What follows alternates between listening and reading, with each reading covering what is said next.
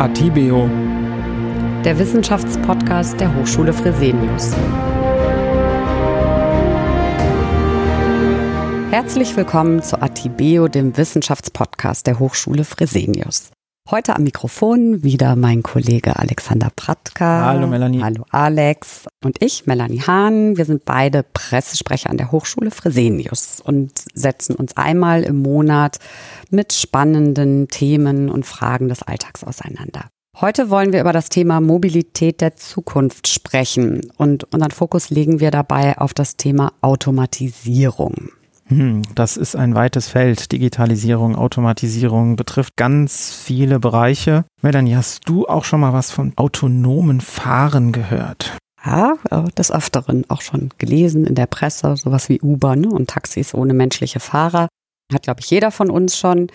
Wobei ich auch viel von Unfällen gelesen oder über Unfälle gelesen habe. Und von daher bin ich ein bisschen skeptisch, was das autonome Fahren betrifft. Ich weiß mhm. nicht, ob ich da einsteigen würde, um ehrlich zu sein. Ja, kann ich einerseits natürlich verstehen, wobei ja, das Thema Unfälle kam jetzt gar nicht so oft vor. Ich, ich glaube auch, wir reden da über etwas, was auf jeden Fall kommen wird. Ähm, da geht es nicht mehr um das Ob, da geht es um das Wann und vielleicht auch noch um das Wie. Das heißt, welche Schritte sind noch notwendig und äh, welche, welche technischen Dinge müssen noch implementiert werden.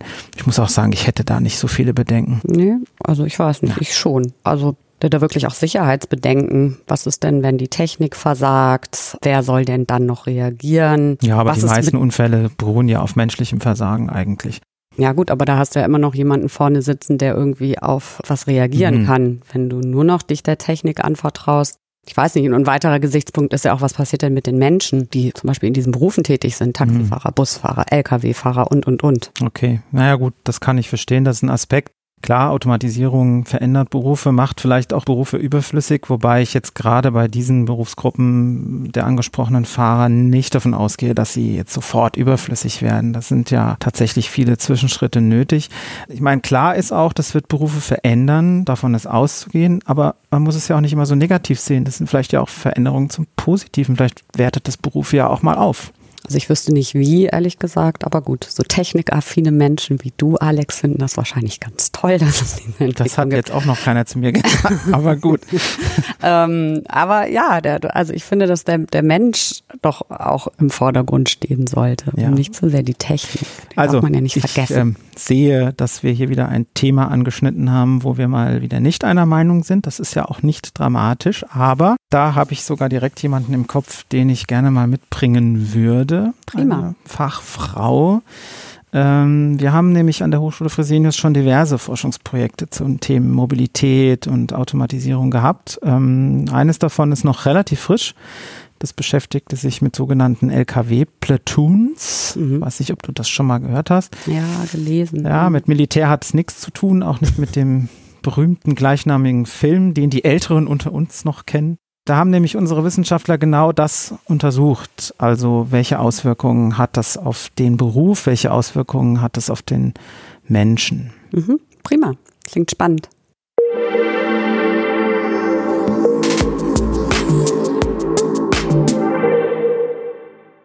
So, Melanie, jetzt habe ich auch unsere Expertin dabei. Es handelt sich um Frau Professor Dr. Sabine Hammer. Ähm, sie ist Professorin für Sozialforschung und arbeitet bei uns an der Hochschule am Institut für komplexe Systemforschung. Ich freue mich, dass Sie da sind, Frau Hammer, und wünsche einen guten Tag.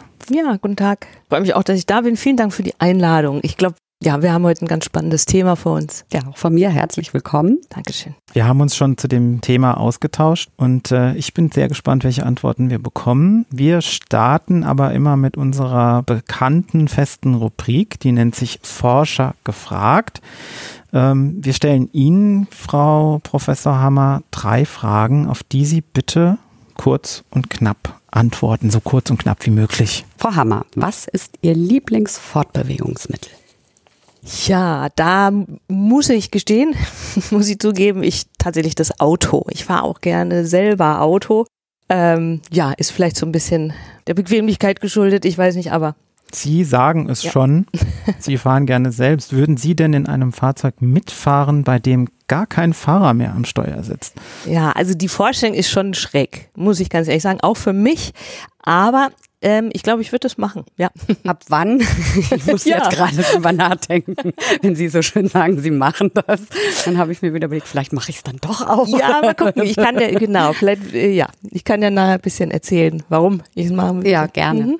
Ab wann glauben Sie, sind denn Dienstleister im Straßenverkehr überflüssig? Also Taxifahrer? Ja, ja, ja. Das ist, ich glaube, das ist eine total wichtige Frage, eine ganz spannende Frage, aber ich bin mir sicher, da hat noch keiner wirklich eine Antwort drauf. Weil diese Prozesse können wir gar nicht richtig absehen. Die Technik geht wahnsinnig schnell, aber es gibt ja auch sowas wie Mischverkehr. Also wenn dann irgendwann zwischendurch automatisierte, nicht automatisierte parallel fahren, das kann sein, dass das echt noch sehr kompliziert wird und auch noch eine Weile dauert. Ich glaube, das kann man echt im Moment noch gar nicht sagen. Hm. Interessante Antworten. Da sind wir auch schon wieder mittendrin im Thema. Wie lange fahren wir denn tatsächlich noch selbst? Wann sehen wir zum Beispiel auf der Autobahn den ersten, ja, ich sag mal, unbemannten LKW? Äh, hört sich alles noch an wie Zukunftsmusik, aber äh, erste Tests auf dem Weg sind schon durch. Frau Hammer, Sie waren bei einem solchen Projekt ja nun mehrere Jahre involviert. Vielleicht erzählen Sie uns mal, um was es da ging. Ja, gerne, gerne. Das war ein Projekt, das war finanziert vom Bundesministerium für Verkehr und Infrastruktur. Das haben wir gemeinsam gemacht mit DB Schenker und MAN und da wurden Lkw-Platoons im Realverkehr getestet. Das waren technische Fragestellungen, ähm, Infrastruktur, ökonomische Fragestellungen, aber eben auch die Frage, was passiert da mit den Fahrern?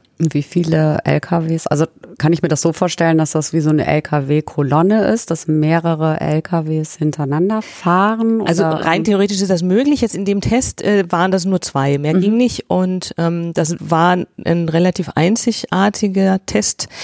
Zwar wurden, gab es schon Testfahrten mit so zwei LKW, die miteinander gekoppelt waren. Das erkläre ich gleich nochmal, mhm. diese digitale Deichsel. Ähm, aber diesmal war es das erste Mal regulär im Logistikverkehr, also diese mit Ladung gefahren.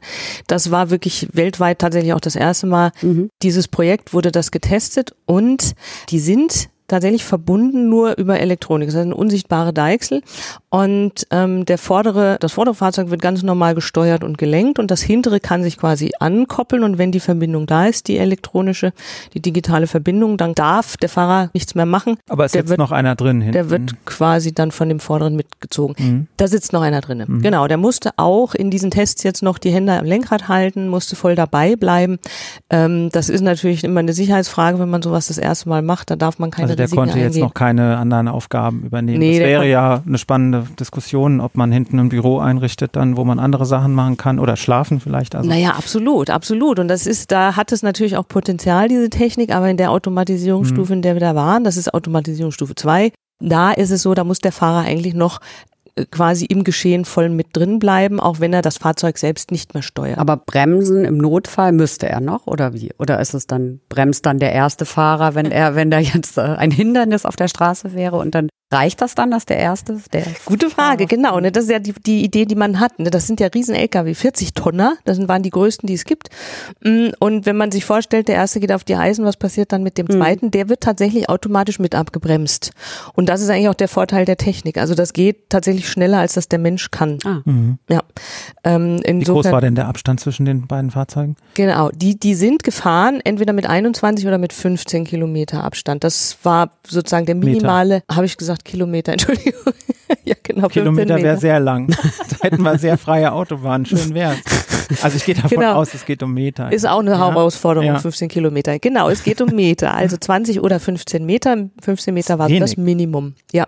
Das ist wenig in der Vorstellung. Also der Sicherheitsabstand beträgt eigentlich 50 Meter. Die müssen ja. gesetzlich mit 50 Meter hintereinander herfahren, eben wegen Bremsweg und so weiter. Mhm. mhm. Da waren es nur 15. Okay. Klingt schon mal aufregend. Welche, welche Aufgabe hatten denn jetzt Sie? Und ich glaube, es war ja ein Wissenschaftsteam auch mhm. dabei. Was haben Sie denn da jetzt gemacht? Was wurde denn da untersucht? Genau. Also uns hat interessiert natürlich, wie wirkt sich dieses Fahren auf den Fahrer aus in Bezug auf Stress, Nervosität, aber insbesondere auch Müdigkeit und Aufmerksamkeit. Ne, man stellt sich vor, wenn ich hinten sitze und darf nichts machen. Beide Fahrer oder nur hinten? Irgendwann werde ich müde. Wir haben beide ah, mhm. untersucht. Und das haben wir gemacht, einmal mittels EEG und Eye-Tracking haben wir neurophysiologische Daten erhoben, aber wir haben die Fahrer auch ganz ausführlich befragt mit Interviews und Fragebögen. Stopp, muss ich gleich wieder einhaken. Ja? Bin ich schon bekannt dafür. Ich äh, nehme da die Rolle des Laien natürlich auch gerne an. Äh, Eye-Tracking, also EEG habe ich schon mal gehört. Ich könnte jetzt aber gar nicht sagen, was es, was für was die Buchstaben stehen, aber Eye-Tracking ist jetzt wirklich neu. Genau, also vielleicht kurz zum EEG, das ist dieses Elektroenzephalogramm. Das hat, Sie sagen es. Genau. das hat ein schwieriges ja, Wort. Das haben Sie bestimmt auch schon mal gesehen. Da sitzen die Leute dann mit so einer Art Badekappe, also die Probanden da. Da sind dann Löcher drin, da kann man Elektroden anschließen. Die werden dann mit so einem Gel quasi mit der Kopfhaut verbunden. Und ähm, dann wird eine elektrische Aktivität des Gehirns abgeleitet. Das kann man machen. Also unsere Gehirne sind wirklich so kleine Kraftwerke. Das sind natürlich minimale elektromagnetische Schwankungen, die da abgeleitet werden. Wird dann visualisiert. Da gibt es dann immer so Bilder mit so Linien für mhm. jede Elektrode, haben Sie vielleicht auch schon mal gesehen. Ähm, und da kann man sowas ablesen wie, wie Wachheit, Konzentration, Müdigkeit, Schläfrigkeit und so weiter. Und das andere, dieses Eye-Tracking, das ist eine Brille, die hat zwei Kameras. Die eine Kamera filmt, jetzt wenn man im Auto ist, das, was man eben sieht durch die Windschutzscheibe und die andere Kamera filmt die Augenbewegungen und daran sieht man eben, wo guckt der Fahrer hin, wie lange guckt er da hin, ähm, fokussiert er irgendwelche Sachen, guckt er aus dem Fenster, spielt er auf dem Handy, sowas kann man dann da messen und äh, ablesen. Die sind jetzt mit diesen, wie Sie gesagt haben, so schön Badekappen auf der Autobahn. Welche Autobahn war das überhaupt? Das war die A9. Die sind ah. immer zwischen Nürnberg und München. Da sind so zwei Logistik-Hubs, da sind sie hin und her gefahren. Aha. Wie viele Kilometer insgesamt? Also Autobahnkilometer ungefähr 120 äh, waren das. Die durften jetzt auf der Landstraße nicht im Platoon fahren. Die sind dann auf die Autobahn, mussten erst mal ein Stück noch getrennt bleiben und nach 20 Kilometern durften sie sich dann koppeln. Mhm. Und das ging dann ungefähr 80 Kilometer und dann mussten sie sich wieder entkoppeln und sind dann getrennt wieder in den nächsten Hub gefahren. Und tagsüber oder nachts oder abends? Äh, eher in den Abendstämmen. Genau, da ist ja die Konzentration vielleicht auch äh, geringer abends. Also, oder wahrscheinlich mussten die auch tagsüber fahren, die Probanden äh, ja, die ohnehin sind, arbeiten. Mhm. Genau, genau. Sind so, das waren so unterschiedliche Gründe, wann die gefahren sind, aber natürlich auch hat man geguckt, dass das Verkehrsaufkommen nicht so mhm, hoch ist, okay. damit die auch überhaupt im Platoon fahren können, weil das musste relativ häufig, wenn da jemand zwischenfährt oder irgendwie mal eine Baustelle ist oder zu viel Verkehr im Stau, muss man das wieder auflösen. Und das ist dann natürlich nicht Sinn der Sache. Also die Auflagen aber, waren noch relativ streng, so genau, höre ich das daraus. Genau, die waren sehr streng, aber ich wollte noch kurz auf, die, auf diese Badekappe eingehen. Wir haben echt gedacht, ob wir Fahrer finden, die das machen. Mhm. Die sich mit der Badekappe dahinter Steuer setzen und wie so ein Cyborg durch die Gegend fahren. naja, ich sag mal generell, äh, das ist ja tatsächlich ein, ein Projekt, was ja gar nicht so ohne ist. Äh, wir haben Melanie schon gehabt mit einer äh, gewissen Skepsis. Ja, klar. Und äh, macht man da mit. War das leicht, Fahrer zu finden? Wie viele haben denn jetzt eigentlich überhaupt mitgemacht? Genau, also das waren zehn Fahrer insgesamt. Und ähm, das war in Kooperation mit einem Logistikdienstleister, der hat so einen Pool von 400 Fahrern. Also das war, das ging schon, aber es war, sag mal, organisatorisch nicht so einfach, haben die Zeit, sind die im Urlaub und so weiter. Die waren ja lang gebunden an das Projekt. Und die, die dann mitgemacht haben, die waren schon auch sehr positiv. Also die haben, zumindest haben sie sich darauf eingelassen. Wir haben im Vorfeld ungefähr 25 Fahrer überhaupt dazu befragt, mhm. was die so denken. Und da waren die meisten sehr skeptisch. Okay. Das kann man also trotz, sie Angst hatten. Be trotz Begeisterung auch ja. Skepsis? Genau, genau. Also die waren alle neugierig, haben gesagt, finden sie total spannend, aber die Bedenken, die waren erheblich. Und ich sag mal so, das konnte ich auch verstehen. Also wenn ich mir vorgestellt habe, da fahren diese 40 Tonner mit diesem geringen Abstand hintereinander her auf der Autobahn und da kommt mal eine Vollbremsung, da rauscht doch der hintere drauf. Bei dem geringen Abstand. Das waren auch die Befürchtungen. Die haben gesagt, gerade wenn der vielleicht eine besondere Ladung hat, der kann noch gar nicht bremsen in der Zeit.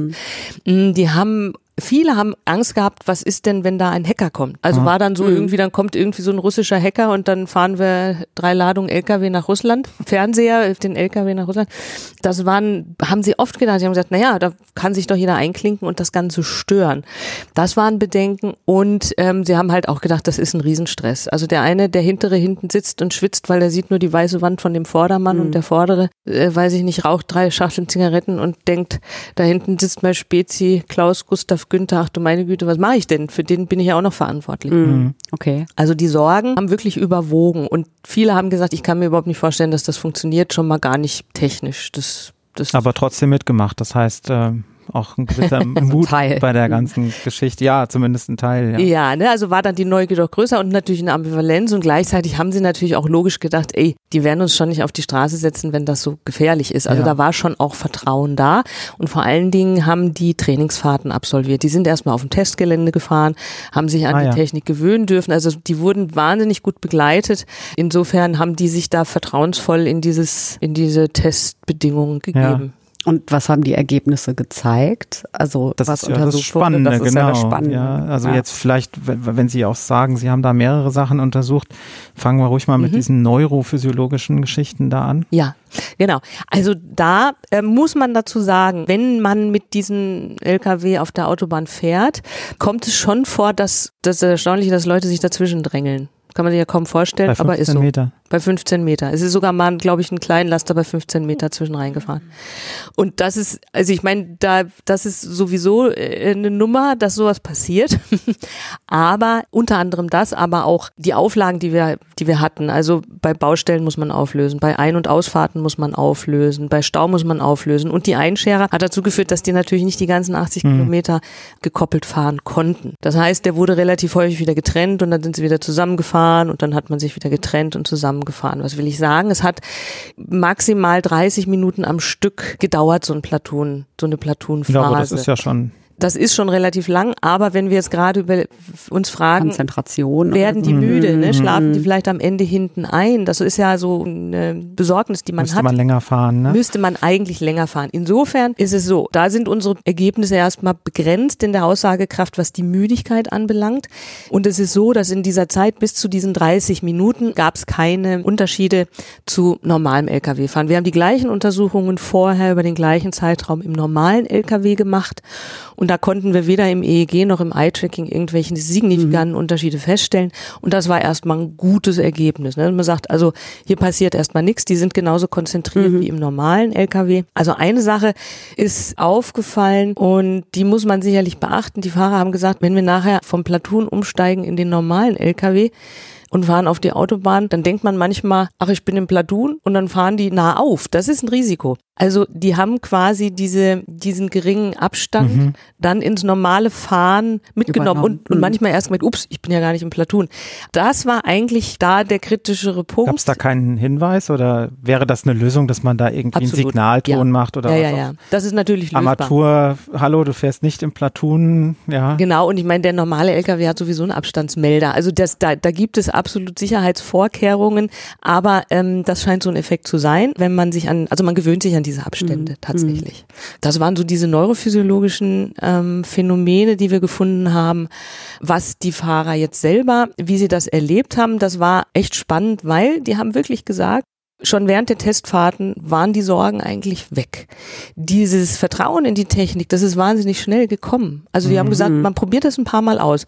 Das haben wir getestet, wir sind gefahren, der Vordere geht voll in die Eisen und ich sehe noch nicht mal die Bremslichter vom Vordermann und schon ist das hintere Fahrzeug steht. Also die haben die Erfahrung gemacht, diese Technik, das haben die auch gesagt, die, das bremst viel schneller als ich. So, so das könnte ich gar nicht. Siehst du, Melanie, hab ich doch gesagt. Schon wieder recht. Ja. Also ich, wie gesagt, ich konnte es mir vorher auch nicht vorstellen, aber die haben, im, also die haben dann gesagt, im Grunde ist es fast langweilig gewesen, gell? Also es war so unspektakulär, wir sind halt hinterhergefahren, am Ende sitzt du da drin wie im normalen LKW auch. Und ja, damit hatten wir so ehrlich gesagt auch nicht ganz gerechnet. Ich habe selber mal drin gesessen, diese 15 Meter bei 80 kmh. Es ist tatsächlich nicht so beängstigend, wie man denkt. Man sieht nicht so viel, das haben sie auch gesagt. Der hintere Fahrer hat halt nicht so einen guten Überblick. Tatsächlich ist die Anforderung anscheinend für den vorderen eher besonders als für den hinteren. Wir haben uns vorher eher über den hinteren Gedanken gemacht. Der vordere muss halt diesen ganzen, also alles, was er da hinten dran hat, mitdenken. So ein LKW ist ungefähr 16 Meter lang. Das muss man ja wissen, wenn man den steuert auf der Autobahn. Plötzlich ist das doppelt so lang Ja, da plus reden noch wir ja schon von 45, 50 Metern mit dem Abstand dazwischen noch, ne? Genau, und das muss man natürlich bedenken, wenn man jetzt überholt, wenn man ausschert, so. Mhm. ähm, Ah, dass ja, man da richtig. hinten ähm, viel länger ist als normal Mhm. und dass man natürlich auch eine Verantwortung hat für den hinten.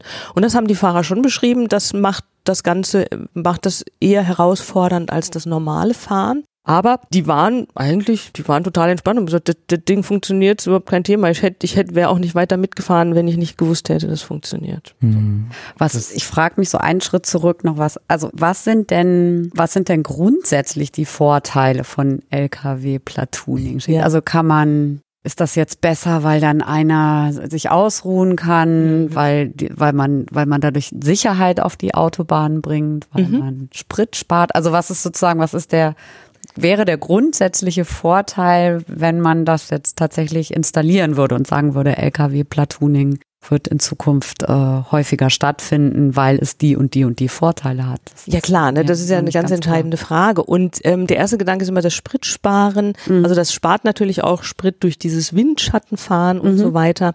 Der zweite Punkt ist, dass man schon natürlich darüber nachdenkt, kann man, kann sich der Fahrer vielleicht irgendwann mal hinten ausruhen. Mhm. Wie gesagt, in dem, in dieser Automatisierungsstufe, in der wir jetzt waren, ging das nicht. Da muss der immer dabei sein. Aber das ist eben auf dem Weg zur höheren Automatisierung muss man okay, diese. Phasen erstmal natürlich durchlaufen, um zu sehen, macht es Sinn, dass wir einen Schritt weitergehen. Ähm, also so ist diese Zukunftsidee ist schon, dass der Fahrer auch während der Fahrt sich ausruhen kann oder was erledigen kann oder sich einen Kaffee kochen naja, kann. Ja, wenn man eine Spedition nimmt, der könnte ja hinten schon irgendwelche Papiere ausfüllen oder was ich nicht, die nächste Fahrt schon wieder planen oder sonst was. Klar, ja. zum Beispiel. Ne? Also da entstehen möglicherweise dann Ressourcen. Und der andere Punkt ist, und das hatten, haben die Lkw-Fahrer selber dann danach gesagt, sie glauben schon, dass das so ein, auch ein Sicherheitsmoment hat und dass irgendwie der, der Verkehr strukturierter, geordneter abläuft. Also sie haben gesagt, wenn man sich vorstellt, dass die Leute wirklich in einem eindeutigen Abstand konstant hintereinander herfahren, vermutet man, es gibt dann weniger Staus langfristig. Mhm. Der Verkehrsfluss. Ist denn nicht die Auslastung der ja. Autobahn dann auch höher oder besser, also immer mal effizienter, weil wenn, wenn man die dichter zusammenpacken ja. kann, entsteht ja mehr Platz Platz. Also ist jetzt so ein Gedanke in meinem Kopf. Genau, das ist dieser Begriff der hm. Infrastruktureffizienz. Ah, genau. Davon geht man natürlich auch aus. Da kenne ich jetzt die Rechnung im Detail nicht, da bin ich auch nicht der Fachmann für. Ähm, aber das, das ist sicherlich auch ein Punkt, das könnte auch Vorteile auf Dauer schaffen, mhm. ganz genau. Aber sozusagen für Sie war ja jetzt das Hauptthema oder lag ja der Fokus darauf, was passiert denn mit dem Menschen? Genau. Wenn er in solchen automatisierten, sich in einem automatisierten Umfeld bewegt. Oder ähm, kann man das dann übertragen, auch auf, auf andere Berufe? Jetzt waren das Lkw-Fahrer, bei ja. denen man das untersucht hat. Also kann man da allgemeinere Schlüsse daraus ziehen für. Ja, also man muss natürlich jeden Einzelfall immer untersuchen, aber ich glaube, so ein paar Sachen sind interessant auch für andere Berufsgruppen. Wir haben zum Beispiel Beispiel vorher, 2017, abgeschlossenen Projekt, ähm, wo wir uns mit Busfahrern beschäftigt haben. Es war eine andere Fragestellung, mhm. da ging es eher um deren Berufsbild, auch um Fragen von Arbeitszufriedenheit, Gesundheit. Was da interessant war, die haben das Thema Automatisierung gar nicht so richtig auf dem Schirm. Und ich glaube, das passiert jetzt aber immer mehr. Also je mehr man davon hört, umso mehr wird natürlich auch den Leuten, die solche Berufe haben, klar, äh, wenn hier automatisiert gefahren wird, was passiert denn mit mir? Und das ist ein ganz wichtiger Punkt. Ich glaube, das darf man auch nicht unberücksichtigt lassen. Und das war auch etwas, was wir mit den Fahrern im Vorfeld besprochen haben. Wir haben gesagt, was macht das denn mit dem Beruf? Und natürlich haben die gesagt, ja, in ein paar Jahren der eine ist im LKW, der andere auf dem Arbeitsamt. Ah, ne? Mhm, mhm. Genau, das war die Sorge. Oder in 20 Jahren gibt es uns überhaupt nicht mehr. Oder sie haben gesagt, naja, wo führt das hin? Wir sind am Ende keine Fahrer mehr, sondern nur noch B- und Entlader. Mhm. Oder äh, am Ende kann man jeden hinten reinsetzen in so einen Platoon. Du musst ja überhaupt nicht mehr fahren können. Ist doch alles wurscht. Also die Sorge, der Beruf wird abgewertet oder Hat das Projekt was daran geändert? Ja, absolut. Da haben die Fahrer gemerkt, indem sie das aktiv machen mussten, nee, nee, nee, nee. Also ersatzbar sind wir im Moment überhaupt nicht. Und selbst wenn die Automatisierungsstufen höher werden, wir brauchen immer noch den Fahrer, der eben eingreifen kann, der im Falle des Falles da ist. Und selbst wenn irgendwann mal vielleicht so ein Fahrzeug ganz ohne Fahrer rumläuft, dann brauchen wir Berufe, die, die das steuern. Also irgendeiner muss ja zumindest gedanklich bei dem LKW sein. Also was können wir daraus schließen? Ich glaube, dass alle fahrenden Berufsgruppen mit diesem mit dieser Frage konfrontiert sein werden. Was passiert mit uns? Die Sorgen sind bestimmt jetzt schon da. Die muss man auch ernst nehmen. Man kann nicht einfach sagen, ist uns ja wurscht. Aber ich bin mir relativ sicher, dass es, dass es tatsächlich auch Chancen bietet. Ich meine, wir haben auf der einen Seite einen Fachkräftemangel, sollten man weniger Fahrer brauchen, könnte das auch gut sein, aber die Fahrer werden per se bestimmt nicht überflüssig und es besteht eher die Chance, dass es der Beruf, sagen wir mal, sich verändert, das haben Sie mhm. vorhin auch gesagt, Herr Pratka, dass sich der Beruf vielleicht verändert oder dass die Herausforderungen etwas größer werden, vielleicht wird er auch bunter. Und die Fahrer selbst haben gesagt, eigentlich müssen wir mehr können, wenn wir Platoon fahren und nicht weniger. Ja, sie müssen ja im Bereich Digitalisierung, IT, weiß ich nicht, sind genau. Kenntnisse gefragt in Zukunft. Genau, ne? also sie sind, sie, sie, sie haben das Gefühl, wir werden eher aufgewertet. Mhm. Wir können vielleicht auch in unserem Job aufsteigen. Wir haben Karrieremöglichkeiten, mhm. wir können Platoon-Leader werden. Mhm. Vielleicht können wir mal drei Platoons fahren, vier, fünf. Und sie haben gesagt, also überflüssig werden wir nicht das Technische könnte für die Jungen ja interessanter sein. Und die fanden das auch schön, zu zweit unterwegs zu sein, mhm. muss man auch sagen. Stimmt. Wir haben gedacht, irgendwie, das sind alles so Lonesome Rider, ja. die wollen ihre, ihre Freiheit genießen, aber die fanden das irgendwie schön, dass dann noch einer mit bei war. Man ist nicht so alleine, kann sich, die haben auch äh, kommuniziert untereinander. Ja, also die waren, ich meine, man kann natürlich sagen, klar, die waren jetzt durch uns ein bisschen beeinflusst, weil wir ihnen ja auch ganz viel da ermöglicht haben. Die wurden wirklich super betreut, aber die waren, die waren schon positiv und ich glaube, die haben auch auf offen geantwortet. Wir haben wirklich gesagt, sagt ja. uns, was ihr denkt. Es ist ganz wichtig für die Zukunft. Das ist, da steckt auch Verantwortung hinter. Ich glaube, die waren ehrlich und insofern ist es echt erstaunlich positiv verlaufen. Also ich dachte auch, es ist ein langweiliges Thema und es ist ja irgendwie, wird nicht viel bei rauskommen, aber es war total spannend. Gibt es da noch Fragen, die für Sie offen geblieben sind, wo Sie denken, ach, da würde ich jetzt aber gerne noch so ein Anschlussforschungsprojekt hinten dranhängen? Also Aspekte, die jetzt vielleicht nicht so untersucht wurden oder? Ja, also also ich glaube, diese weitere Automatisierung, das mhm. ist, das ist schon spannend. Ne? Also wenn dann Automatisierungsstufe 3 kommt, dann darf der Fahrer die Hände wegnehmen, dann darf er auch mal in sein Tablet gucken, dann muss man mal untersuchen, könnte der vielleicht sogar sich ausruhen, könnte der schlafen, mhm. geht das, wie sind so die Reaktionszeiten beim Wiederübernehmen. Ich glaube wirklich, das wird sich weiterentwickeln und da gibt es noch ganz viel zu forschen und solange wir das nicht in der Praxis erlebt haben, das hat es eigentlich gezeigt. Vorstellbar ist es nicht. Wir können uns nicht vorstellen, wie das ist. Die Fahrer mhm. konnten sich überhaupt nicht vorstellen. Als sie es erlebt haben, sie gesagt, okay, jetzt wissen wir es und jetzt können wir auch vertrauen. Das kann man nicht theoretisch. Und das war eigentlich so das Größte, was wir daraus gelernt haben. Und ich, ich fände es toll, wenn es weitergeht, klar das war doch ein ganz guter Abschluss unserer Gesprächsrunde, finde ich. Man kann sagen, da ist äh, im wahrsten Sinne des Wortes viel in Bewegung. Also ja. passt sehr gut zum, zum Thema Mobilität. Ich glaube, da kommt aber auch noch ganz viel Neues auf uns zu. Also, Melanie, ich bin äh, jetzt noch viel gespannter. Und ich da mal einsteige, meinst du? ja, ich glaube, du wirst es irgendwann tun, tun müssen. Vielleicht hat dir das ja auch ein bisschen, bisschen die Angst genommen. Ja, das ähm, mit dem ähm, Bremsen und dass äh, ja. die Lkw-Fahrer sagen, ja, ja. dass die Technik schneller bremst als sie. Frau Hammer, noch können wir Sie nicht ganz entlassen, weil am Ende unseres Podcasts steht immer unser 30 Sekunden Plädoyer.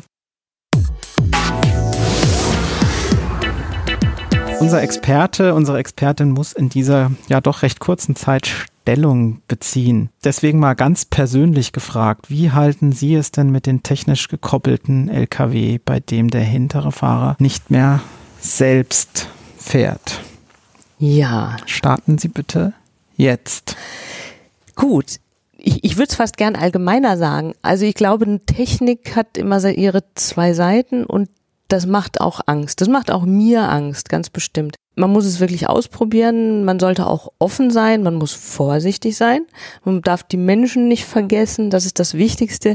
Ich glaube, wir können uns dieser Entwicklung nicht wirklich verschließen, weil sie bietet viele Vorteile und wenn wir die Leute, die es betrifft, gut mitnehmen, glaube ich, haben wir die Chance, auch solche Entwicklungen in eine positive Richtung zu lenken und insofern bin ich jetzt erstmal ganz entspannt, was die Zukunft betrifft. Prima. Vielen lieben Dank für das Sehr spannende gerne. Gespräch. Dann danken wir für den Besuch. Ja, vielen Dank, Frau Professor Hammer. Ja, ich danke für die Einladung. Hat Gerne. Spaß gemacht.